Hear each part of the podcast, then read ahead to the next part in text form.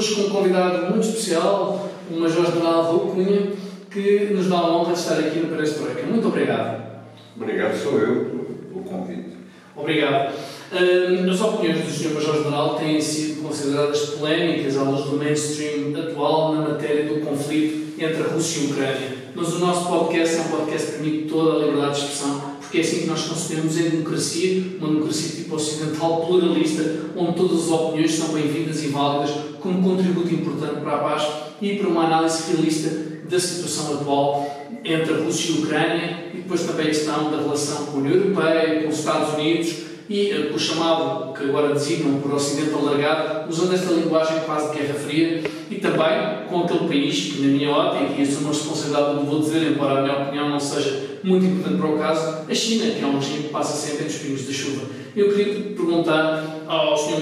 Major-General se um, a opinião que tem sido considerada majoritária na imprensa portuguesa e na imprensa dita ocidental se tem tido limitações à liberdade de expressão.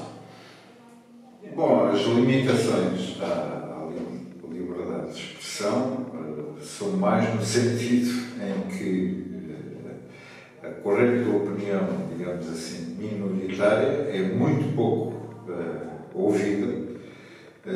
à parte de um ou outro comentador na, na televisão, à parte de um ou outro comentador na rádio, eh, e além disso, em termos, por exemplo, das redes sociais, tem que haver muito cuidado naquilo que se publica, porque nas redes sociais a mínima infração, digamos assim, ideológica é sujeita logo a sanções, a estarmos, a estarmos algum tempo sem nos podermos manifestar, porque quer o Facebook, quer o Twitter, quer o YouTube estão muito atentos àqueles que não seguem eh, a opinião geral.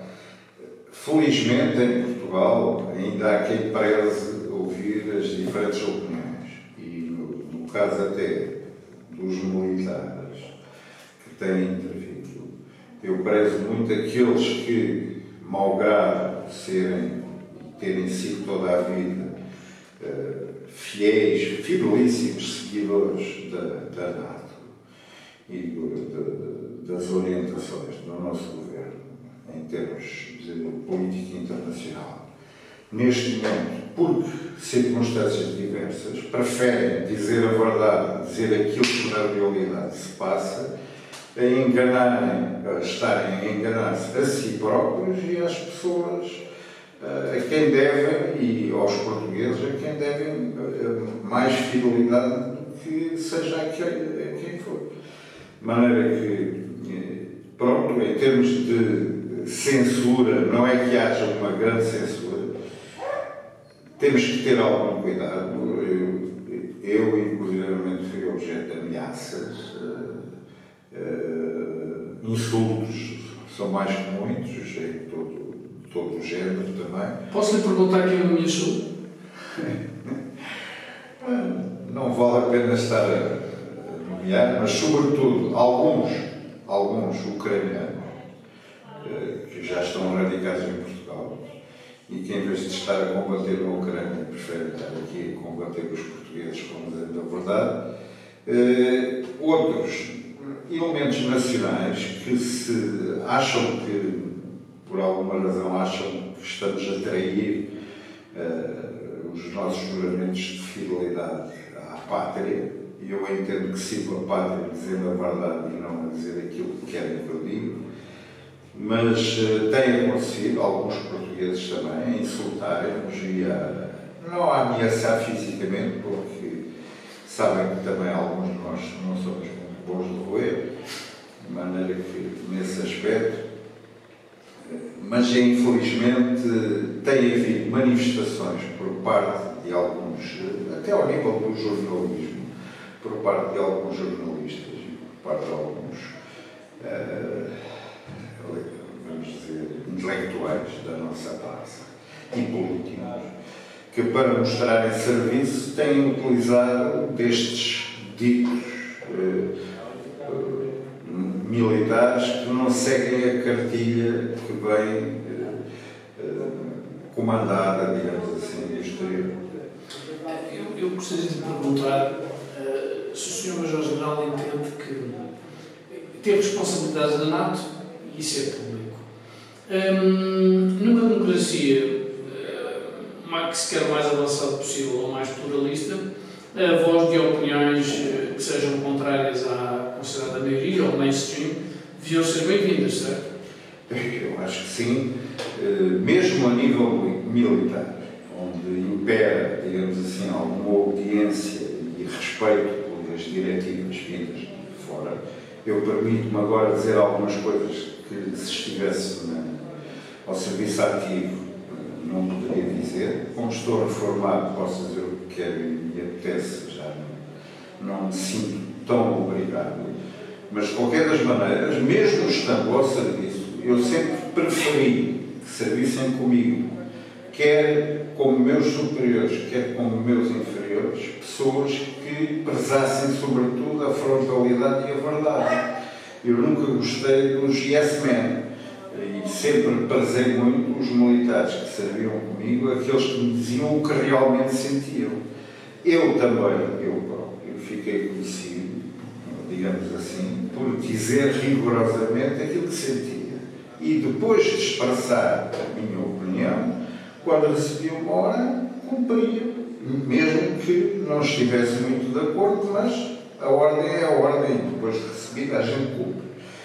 Mas, enquanto podia, e até ter mesmo que executar, fosse o que fosse, manifestei sempre a minha opinião nesse respeito.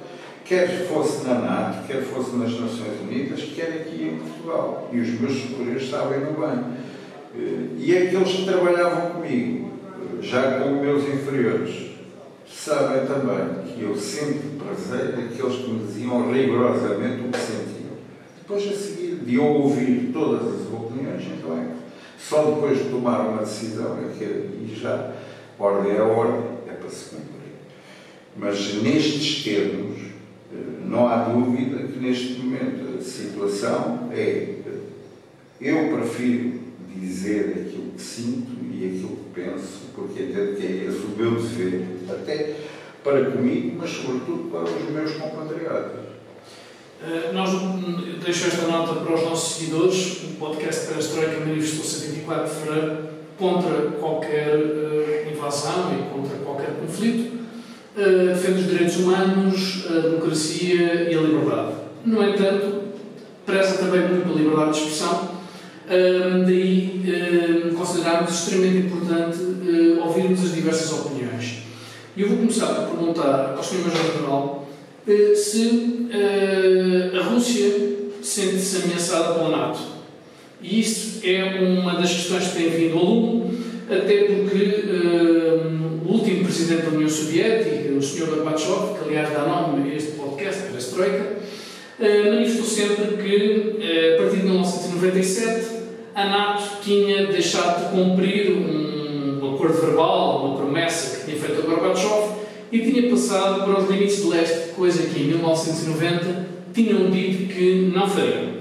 A resposta que é dada do lado ocidental, ou do lado da NATO, é que, bom, uma coisa era o Sr. Gorbachev liderar a União Soviética ou a Rússia, outra coisa é com o Sr. Yeltsin ou com o Sr. Putin, ou seja, que a mesma credibilidade e prestígio que Mikhail Gorbachev tinha ou tem ainda no mundo ocidental, o ex-presidente da, da, Federação Russa Yeltsin não tinha e muito menos o atual presidente Putin, isto à luz ocidental. Eu perguntava ao Sr. Major-General se entende que a Rússia sentia-se ameaçada e esta é a forma de responder à NATO. E outra pergunta que lhe faria em seguida é: nós sabemos que os Estados Unidos cometeram um grave erro, isto hoje é consensual, com a invasão do Iraque, mas se a Rússia fazer o mesmo, não está errado também.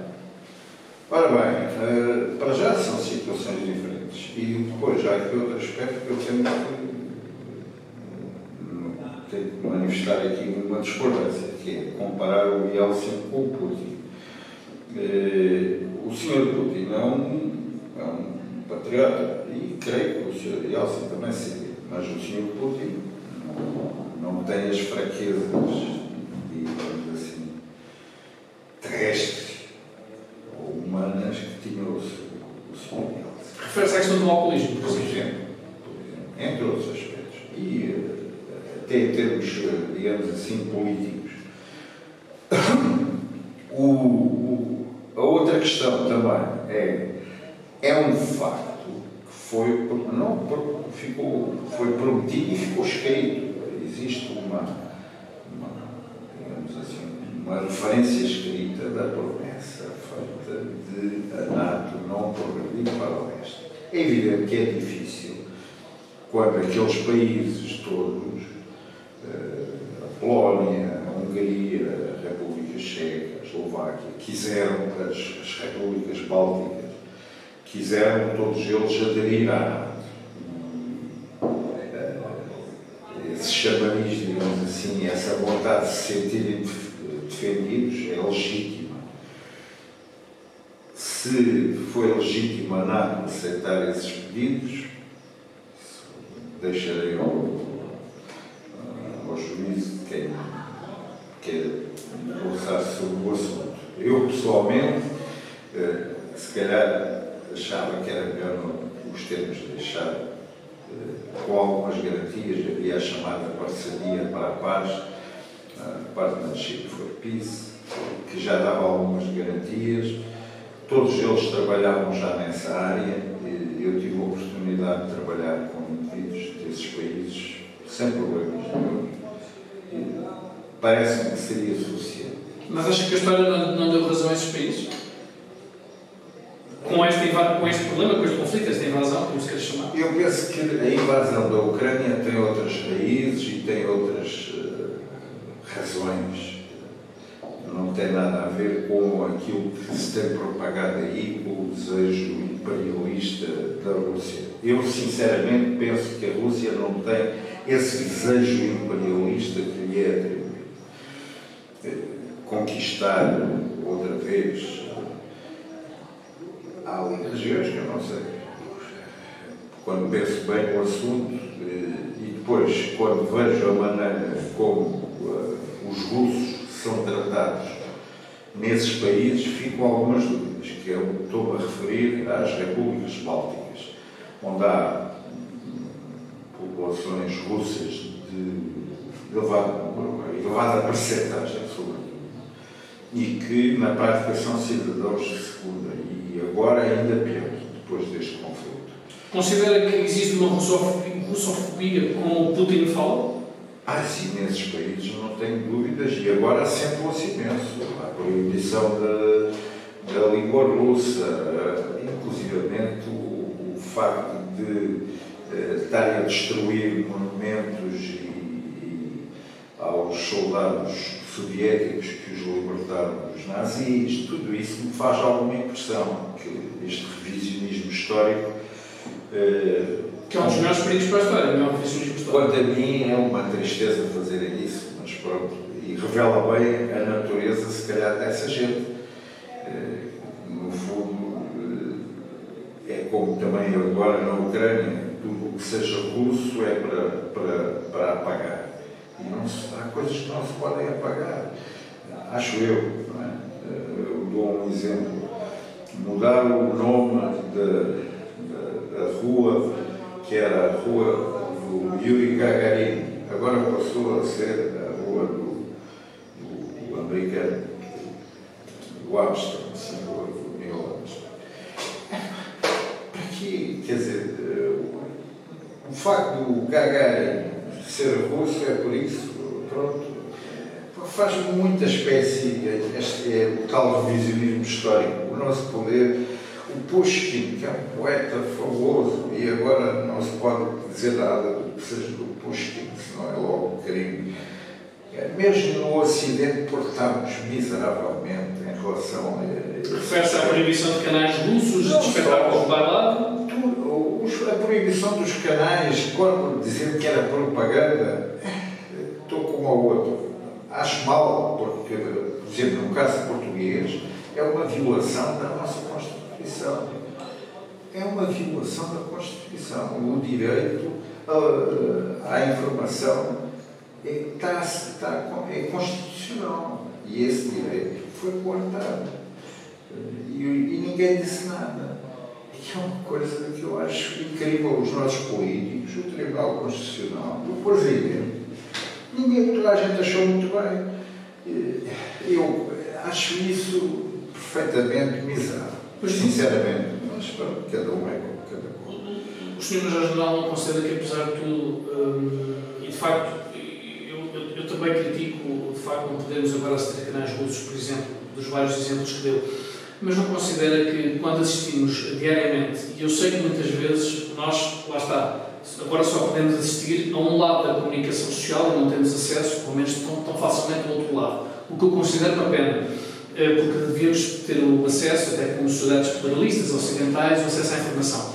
Mas eu perguntava, não considera que o governo português até tem tido uma posição moderada, nomeadamente o Primeiro-Ministro António Costa, até tem procurado, até, até, até, entende que há algumas razões, tal como o engenheiro António Guterres, secretário-geral da ONU, que, que disse que, de facto, Putin e a Rússia têm algumas queixas da NATO em algumas matérias, e o Papa Francisco, por exemplo, que, que disse que a NATO foi ladrar lá às portas da Rússia.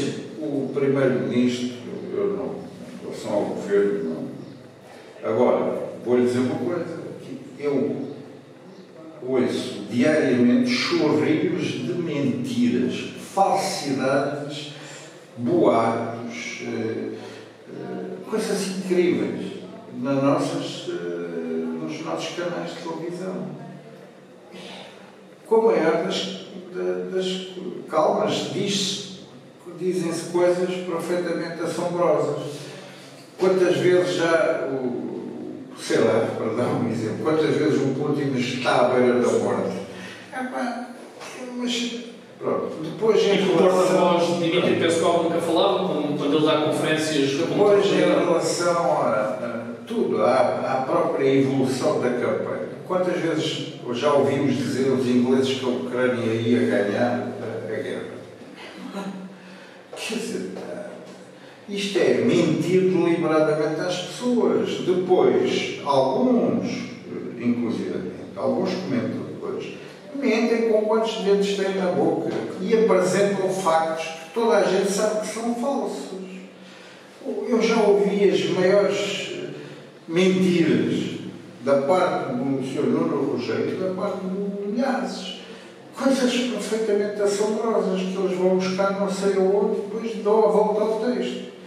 Não me esqueço. Sim, mas no jornal, o José Menezes é um profundo conhecedor da Rússia, pelo menos teve lá 38 anos. Está bem, conhece a língua russa, fantástico, mas ganhou-lhe uma raiva inexplicável, porque há coisas que a gente compreende que ele não gosta do sistema que lá vive, que eles vivem lá, o sistema político, os oligarcas, a ditadura, etc. Mas daí a vir depois dizer os disparates que dizem, não, eu, eu, eu, eu, há limite. Eu queria lhe perguntar a esse nível se considera que muitas vezes alguns dos comentadores, algumas vezes das vozes, até das vozes mais credíveis, se muitas vezes manifestam mais os seus desejos do que uh, a realidade esteja a acontecer em determinados aspectos. É, é exatamente isso que acontece. Wishful thinking. É, é isso? a maior parte das vezes o que estamos a ouvir é o wishful thinking. É evidente que todos, todos não, eu pessoalmente não. não tenho. No não tivemos casos, aliás, os limites já tivemos noutro contexto. Não, mas ouço alguns camaradas meus que vão, que eu já assisti, que têm opinião diversa de mim. Claro, claro. Mas que nitidamente estão ali a dizer aquilo que eles gostavam que acontecesse, porque se se, eh, eh, se verificassem os fatos, sabiam que não é assim, que a realidade é outra se quisessem uh, reconhecer, e é uma das piores coisas que a gente pode fazer em termos militares, é subestimar o inimigo. E eu nunca. Sempre há duas coisas muito más que se podem fazer. Uma é subestimá-lo, a outra é pô-lo contra a parede e não lhe deixar uma escapatória. E aconteceu as duas coisas com a Rússia? Considera que a Rússia foi humilhada e que agora está em estado? Ah, é, parte da humilhação. Eu estou, vou aí já sentiu humilhada, não tinha nada de sentir humilhada. Agora, pode não ter sido respeitada como devia ser, e isso é que é importante. Por exemplo, eu quando ouço os meus camaradas a, a dizer o tal wishful thinking, eles devem pensar que eles não são nenhums ali os oficiais, e eu servi com oficiais russos, aliás, comandei, comandei militares russos e comandei militares ucranianos, e eles, quer uns, quer outros, são bons, são bons profissionais, não, não brincam em serviço. Aquela opinião que a gente tem é, é um bocado uh, feita dos filmes de horror, feita à base daquilo que ouvimos de Hollywood. No terreno, eles são profissionais e cumprem as coisas melhores, às vezes, até do que nós. E, e portanto, não devemos menosprezar e, sobretudo, subestimar a capacidade deles. Eu, de início, fui levado e fui enganado naquilo que pensava que estava a ser a manobra russa. E depois de compreender aquilo que eles fizeram, fiquei com uma grande admiração por quem quer que seja que gizou esta manobra. Porque o que é facto, e isso ninguém diz, é que a Rússia atacou a Ucrânia ter um terço das forças Ucrânia tem. 200 mil homens atacaram 600 mil do outro lado. E normalmente a gente é ao contrário. Para atacar é preciso de 3 para 1, não é de 1 para 3. Mas eu perguntava. Portanto, a manobra que foi feita e que levou à situação que estamos a ver agora foi uma manobra muito bem feita, em que eles fixaram forças onde lhes interessava fixarem sem as tentar só queriam fixá-lo. Obrigaram-nos a tirar inclusivamente forças da região do Donbass para correr a Kiev e a Odessa com medo.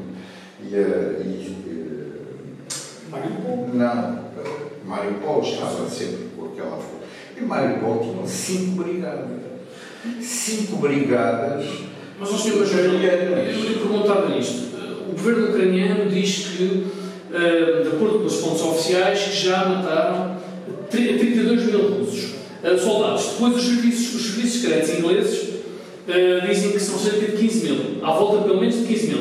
Se estes 15 mil tiverem certo, já são mais mortos, soldados russos mortos, em 3 meses e tal de guerra, do que em 9 anos da guerra da União Soviética com o Afeganistão. É uma guerra com características diferentes. Mas são bastantes, perderam um... Se forem os tais 15 mil, 15 eu, tenho, eu tenho algumas dúvidas em relação aos números. Os 30 e tal mil, Sim. ucranianos, é baixas. Não confundir baixas com mortos. Certo. Porque baixas, um ferido é uma baixa. Sim. Atenção a isso. Um prisioneiro é uma baixa. Mas uma boa maneira, por exemplo, da gente comparar aquilo que está a acontecer, veja, os ucranianos têm 500 prisioneiros russos. Os russos têm 8 mil prisioneiros ucranianos. É uma grande discrepância. Isto quer dizer alguma coisa. Quer a gente queira, quer não, quer nos custe muito, quer. Claro. Isto quer dizer alguma coisa. Eu penso que, na realidade, as baixas em termos de mortos, eh, os russos devem ter à volta também entre os 10 e os 15 mil. Não, não, não será muito, digamos assim, difícil acreditar nisso. Os ucranianos, penso sinceramente que terão talvez um bocadinho mais que os 15 mil que têm anunciados, ou 10 mil que anunciados. Penso que têm mais. Porquê? Porque, sobretudo nesta segunda fase do conflito, os russos passaram a atuar com muito mais cuidado e, sobretudo, passaram a atuar com base na artilharia. Eles, depois de conseguirem a supremacia aérea supremacia de focos, muito importante, a partir daí usam a força aérea e a artilharia para ganharem a vantagem no terreno. E se pensarmos na, na capacidade que é de 20 para 1 neste momento em termos de artilharia, percebemos que os, pronto, que os ucranianos estão numa situação muito complicada. Porque, em termos militares, como eu digo, a manobra russa foi uma manobra excelente. Fixaram forças, diminuíram o potencial de combate dos ucranianos, fundamentalmente, praticamente aniquilaram a parte da força aérea e, sobretudo, depois incidiram nos depósitos de combustível, nas, nos armazéns de munições, nos, nos paióis, nos armazéns de munições e de armamento, na, na parte logística, nas linhas de caminho de ferro, tudo isto complicou imenso a manobra aos ucranianos. Os ucranianos, por exemplo, neste momento estão a gastar munições de artilharia a bombardear Donetsk, a parte civil. Qual é o interesse disso? Não entendo, juro. Há ali manobras às vezes que me transcendem. Por um lado, percebo, eles querem que a artilharia russa deixe de incidir sobre a região de Severodonetsk, Slaviansk Kramatorsk para se preocupar com aquilo que está a acontecer perto de Donetsk, na região da Avdiivka, onde os ucranianos têm as forças bem entrincheiradas. Mas assim que os russos conseguirem acabar o caldeirão Severodonetsk e Slaviansk, vão se virar para ali depois, não sei se já viu, mas se vir a atuação daqueles lança-foguetes múltiplos, que eles chamam de lança-chamas, que é o TOS-1A, tem um potencial de fogo impressionante. Vamos guardar isto do armamento para a segunda parte. Uh, vamos fazer uma breve pausa, voltamos já.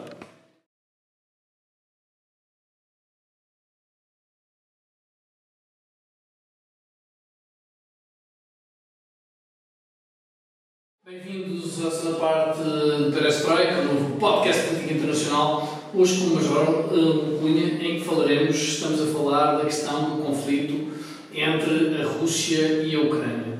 Sr. Major-General, eu perguntava-lhe, uh, ao nível dos direitos humanos, sabendo que a guerra sempre uma circunstância muito difícil de analisar, mas todas as informações que nós recebemos constantemente em falarem de abusos abusos a senhoras de todas as idades, abusos até a homens feitos por militares russos, que não quer dizer que não possa haver a situação contrária. Eu perguntava, eu não estou a dizer que Putin autoriza isso, claro, que os grandes, os, as altas patentes militares autorizam esse tipo de comportamentos, mas isso está muito longe do objetivo de desnazificar ou contra a questão de, de abusos da NATO ou de provocações que tenham sido feitas pelo governo ucraniano. Eu queria perguntar-lhe a opinião do Sr. Major-General nesta matéria. Sr. Major-General Ora bem, eh, eu, da minha experiência que tive, e foi bastante grande, na Jugoslávia, na ex-Jugoslávia, depois daquilo que vejo e daquilo que sei deste conflito, a gente tem que olhar, sobretudo, para os extremistas. Os extremistas são aqueles capazes dos piores crimes eh, desse tipo, crimes eh, não só de guerra, crimes contra a humanidade, menos crimes vis, as violações, a, a tortura. Eu devo dizer que em relação ao tratamento de prisioneiros de guerra, daquilo que vi até agora, e, e devo dizer que assisti a vídeos dos dois lados, eh, no Telegram, eh, nos, nos diferentes canais, no, até inclusivamente TikTok também aparece alguma coisa, em que o pior tratamento que via prisioneiros de guerra, infelizmente, foi feito pelos ucranianos. Os ucranianos assistiam coisas incríveis, como dar tiros nas pernas dos prisioneiros e depois a seguir matá-los, arrancar-lhes os olhos, assistia a isso. Uh, matá-los depois, pura e simplesmente. Por outro lado, a pior coisa para mim, e esta é um facto, foi uma ordem dada pelo diretor dos serviços de saúde militares ucraniano, que depois publicamente disse que o tinha feito e disse-o na televisão. A ordem que ele deu foi para castrar os prisioneiros russos. E essa ordem foi cumprida. Os primeiros 50 prisioneiros russos que foram trocados vinham todos castrados. Isto é uma coisa perfeitamente assombrosa, miserável, do pior que há. E, portanto, essa, infelizmente, foi feita por ucranianos. Eh, isto em termos do tratamento de prisioneiros de guerra. Em relação aos, aos civis, repare, neste momento, uh, Donetsk está a ser bombardeada a parte da população, a parte uh, habitacional. No caso da Rússia, têm também bombardeado alguns locais onde estão civis também. E têm morrido civis vítimas dos bombardeamentos russos. Mas E há, há umas. Se pensarmos um bocadinho e virmos que, por exemplo, Kiev, pouco ou nada foi bombardeado, e os russos podiam fazê-lo, a qualquer momento. No entanto, nomeadamente nos centros de decisão. Exatamente. Nomeadamente, o, sei lá, sede do governo, zero. Nada disso foi bombardeado. O que é que tem muito acontecido também? E eu compreendo que os ucranianos o façam, nada de que não está aqui, não estou a condená-los por isso. Mas o que é um facto é que eles, uma das zonas preferenciais, e por, e por maioria de razão, porquê? Por causa do espaço e porque não são zonas habitadas, são as escolas. E eles muitas vezes ocupam as escolas como pontos de resistência nas povoações. E, como é óbvio, pretendem obrigar as forças russas a combatê-los nas povoações. E porquê? Porque serem derrotados nas povoações é muito mais difícil. Quem defende isto dentro de uma povoação tem uma situação mais vantajosa que quem ataca. Agora, isso traz consequências, como é óbvio. E as consequências quais são? A destruição dessas povoações onde eles, e sobretudo nos sítios onde eles se abrigam para combater. E, portanto, não tínhamos dúvidas que, por mais que as forças militares de um dos lados evitem bombardear as povoações, quando as povoações estão a ser defendidas dentro delas, vai acontecer precisamente eh, a destruição dessa povoação. Uh, Aliás, vejamos, por exemplo, o caso de Bucha. O caso de Bucha, a grande destruição que vimos em Bucha foi feita pela artilharia ucraniana. Muita gente não fala disso. Mas aqueles, aqueles milhares de mortos? Aqueles mortos. Aliás, eu tenho algumas dúvidas. Eu, desde o princípio, que achei que aquilo foi fabricado. Sempre achei. E vou-lhe explicar porquê. Porque durante três dias não, se, não havia nada. Quatro dias não havia nada. E de repente, no dia a seguir, a SBU ter feito uma, assim, uma lavagem, uma passagem à procura de colaboracionistas, aparecem os corpos. Isto não lhe diz alguma coisa? A mim diz. Porque é que só aparecem cinco dias depois dos russos saírem e um dia depois da SBU ter ido fazer uma, lá, uma varridela à procura de colaboracionistas russos. Mas eu perguntava. Aqui estou a falar dos corpos que apareceram. Sim. Okay? Mas eu perguntava. Depois, nos corpos que apareceram, nos corpos que apareceram nas valas comuns, foi feita uma investigação forense e os próprios ingleses já estavam nessa investigação chegaram à conclusão que a maioria foram mortos por estilhaços de projéteis de artilharia. Ora, quem bombardeou Bucha com artilharia foram os russos. Os russos ocuparam Bucha quase logo no primeiro dia da guerra. Não foi, mas foi para aí no dia 27 de fevereiro. E, portanto, a partir daí, até ao início, até ao final de março, quando saíram, durante um mês, foram bombardeados pela artilharia ucraniana. Logicamente, atenção, não estou a condenar o facto de o terem feito. Só condeno é nós dizermos que foram os russos que bombardearam Bucha. Calma aí. Quem bombardeou Bucha com artilharia foram os ucranianos. Mas eu, mas eu perguntava, Sr. General, se atualmente há tecnologia suficiente para, mesmo numa guerra, se a Rússia ou o país que estiver a atacar, seja o país que for, vamos pedir se os Estados Unidos no Iraque também, o que fosse, eh, há tecnologia suficiente para atingir, sobretudo, alvos militares e não alvos civis. Embora depois sabemos que os militares podem se alvos civis. Nós. E por, porquê, porquê é que tem morrido tanto civis? E essa é a minha questão. Se a Rússia tem objetivos de salvar o povo ucraniano, como disse o Presidente Putin, porquê sabe, isso? Eh, quantos morreram até este momento? Neste momento, em termos civis mortos. Civis mortos. Eu referi-me. Sim. Podemos incluir baixas ah, eu não quero mortos. Vá. Vamos atirar um número, dizer aí, 3 mil. 3 mil. Ah, crianças, 500 ou mais. Quantos morreram no Iraque? Faz ideia? 70 mil. Pois, calculo, muitos, claro que sim. Mas nada justifica, certo? Como é óbvio. O Oliver com a Stone tecnologia, não. Com a, com a tecnologia atual é muito difícil. Mas agora é aquilo que eu lhe vou dizer. Se nós estamos a defender dentro das, das povoações Mariupol, evidentemente morreram imensos civis. Sabemos bem devido às circunstâncias, sim. Porquê? Porque as forças que estavam a defender Mariupol estavam dentro de Mariupol, não estavam à volta de Mariupol, estavam dentro de Mariupol. As forças que estavam a defender, por exemplo, eh, aquela região à volta de Kiev, estavam à volta de Kiev, não estavam dentro de Kiev.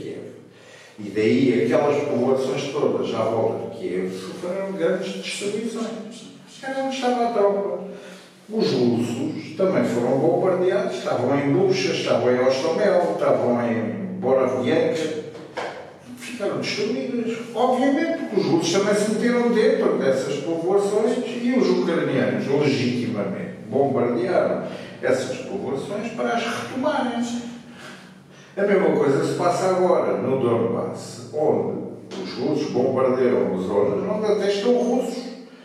O caso ainda ontem tinha focado, o caso em Sloviansk, que uma senhora que morreu porque infelizmente morava ao lado da escola onde estavam as forças ucranianas. A, a escola foi bombardeada, sim senhor, mas houve uma granada de artilharia que no apartamento dela, que era a 50 metros da escola. E caiu em cheio no apartamento da senhora, a senhora morreu. A senhora morreu até era russa. Está a ver? Mas isso não, temos não é um- uma contradição da guerra. Até temos pessoas que foram medalhadas pela União Soviética agora estarem a morrer por causa deste, deste conflito. Este É conflito é uma coisa, aliás, todos os conflitos, se há alguém que não gosta de conflitos, e lamento se calhar estar a dizer isto, mas são os militares. Acredito. Mais que ninguém, eu, eu vi coisas que gostaria de nunca ter visto, digo sinceramente. Se calhar não faz a mínima ideia da crueldade que a nossa espécie pode atingir. Aqui já se fala disto dos tiros e do castrar. Eu já vi um, um indivíduo assado. Já vi. Hã? Não só assado, primeiro foi empolado e depois foi assado. Viu? Não, não, Passa-lhe pela cabeça o que é isto, o, o chamado. O, o, Eu sei que os militares não gostam da guerra, porque já viram os horrores da guerra. Não é? E agora, curiosamente, os três oficiais ditos putinistas, não é? Curiosamente, os três generais ditos putinistas são os generais talvez mais experientes que nós temos em termos de guerra, porque todos nós fizemos serviço na Jugoslávia e nas alturas piores. E de andar. Vimos coisas que se calhar as pessoas nunca da vida lhes passou pela cabeça. E virem-me agora com conversa a mim, olha, é, é, está melhor. Mas, portanto, em termos dos crimes de guerra, como lhe disse, extremistas. Onde há extremistas, há disparates. Que os russos os têm, têm. Está lá o Wagner, os fones do Wagner, já até na República Centro-Africana, têm feito mandato de disparates. E ali, provavelmente, também estarão a fazer. Porque são, são na prática, são eh, soldados da fortuna, embora sendo russos, são soldados da fortuna russos. Eh, É gente que não tem grandes princípios. Para gostarem da guerra, não são grandes militares, devo-lhe dizer. Podem ser grandes atiradores, grandes eh, técnicos, mas militares, lamento, mas. Eh, é a mesma coisa do outro lado. Atenção, quem é que faz as barbaridades? O Azov, o Haidar, lá como é que se chama, aqueles batalhões todos de extremistas, que é gente do piorio. Eu vi filmes dos indivíduos do Azov a crucificarem prisioneiros. Crucificarem prisioneiros vivos, portanto. Eu, eu, eu, A violarem russas. E a gravarem-lhes a, a suacha as insígnias. Na barriga depois de as violarem. Eu, eu, perguntava, o Sr. Major-General tem grande experiência no, no campo militar, quer do ponto de vista da sua formação, quer também depois nos vários palcos de guerra, os cenários de guerra em que esteve presente. Eu perguntava, com experiência que tem, um, se as manobras que foram feitas em Kiev, Kiev, um, no início da guerra, o Sr. Major Janov referiu há pouco que tem, foi brilhante a estratégia russa em vários aspectos e que no início não, não considerou dessa forma. Mas eu perguntava, não era a intenção uh, inicialmente também tomar Kiev ou pelo menos contribuir para uma mudança de regime? E se acha que a CIA foi assim que permitiu ao uh, presidente Zelensky e a todo o grupo ucraniano se aguentar uh, dominando a cidade da mesma? Não, eu, eu de início o que pensei mesmo foi que a Rússia pretendia, e se calhar é legítimo pensar que pretendesse, uh, queda do regime por ação dos próprios militares ucranianos. É o que eles ao lançarem a operação, o Putin, penso eu, era a hipótese que eu alvetrei, estava convencido que iria haver uma espécie de golpe de Estado dos militares ucranianos a alinharem, digamos assim, com ele. Mas isso foi uma avaliação, se o fizeram, perfeitamente errada. Eu penso que terá algum fundo de verdade. Porquê? Porque o indivíduo do FSB que era o chefe do FSB na Ucrânia, residente, e que fez a avaliação psicológica do Estado, das Forças Armadas Ucranianas e da população, logo a seguir foi demitido. Foi demitido e preso na Rússia. Isto significa que deve ter feito grande asneira. Ora, grande asneira foi precisamente ter previsto que ia haver uma adesão dos militares ucranianos à ação dos russos e o resultado foi precisamente o contrário. Houve foi uma grande unidade contra a ação russa. Agora, em termos militares exclusivos, repara, alguns dos nossos cérebros pensantes até pensavam o grande objetivo é Odessa. Odessa há de ser, mas para já não há objetivo. O grande objetivo foi fixar forças. Fixar forças e obrigar a Ucrânia a trazer forças para as regiões de Kiev e de Odessa. E descuravam o Donbass. Exatamente. E depois, entretanto, desgastar, durante o reparo foi um mês, durante um mês, desgastar completamente força aérea, artilharia ucraniana, depósitos de munições, depósitos de combustível, linhas de caminhos de ferro, depósitos logísticos desgastar essas forças o mais possível e depois entrar em força pelo Donbass. E aí vemos o que está a acontecer. Deu resultado. Porque continuam poucas, não muitas forças a fixar forças uh, ucranianas na região de Kherson, por exemplo, na região de Zaporizhia. Reparem que as frentes, reparem que as frentes ali têm-se mantido mais ou menos estáticas Houve uma grande ação sobre Mariupol, mas a partir do momento que Mariupol ficou reduzida àquele grupo que estava metido no, no, no Azovstal, nos subterrâneos, já não era preciso tantas forças, daí libertou-se logo uma brigada, por exemplo, de forças separatistas que foi para a região de Donbass, onde está agora a atuar.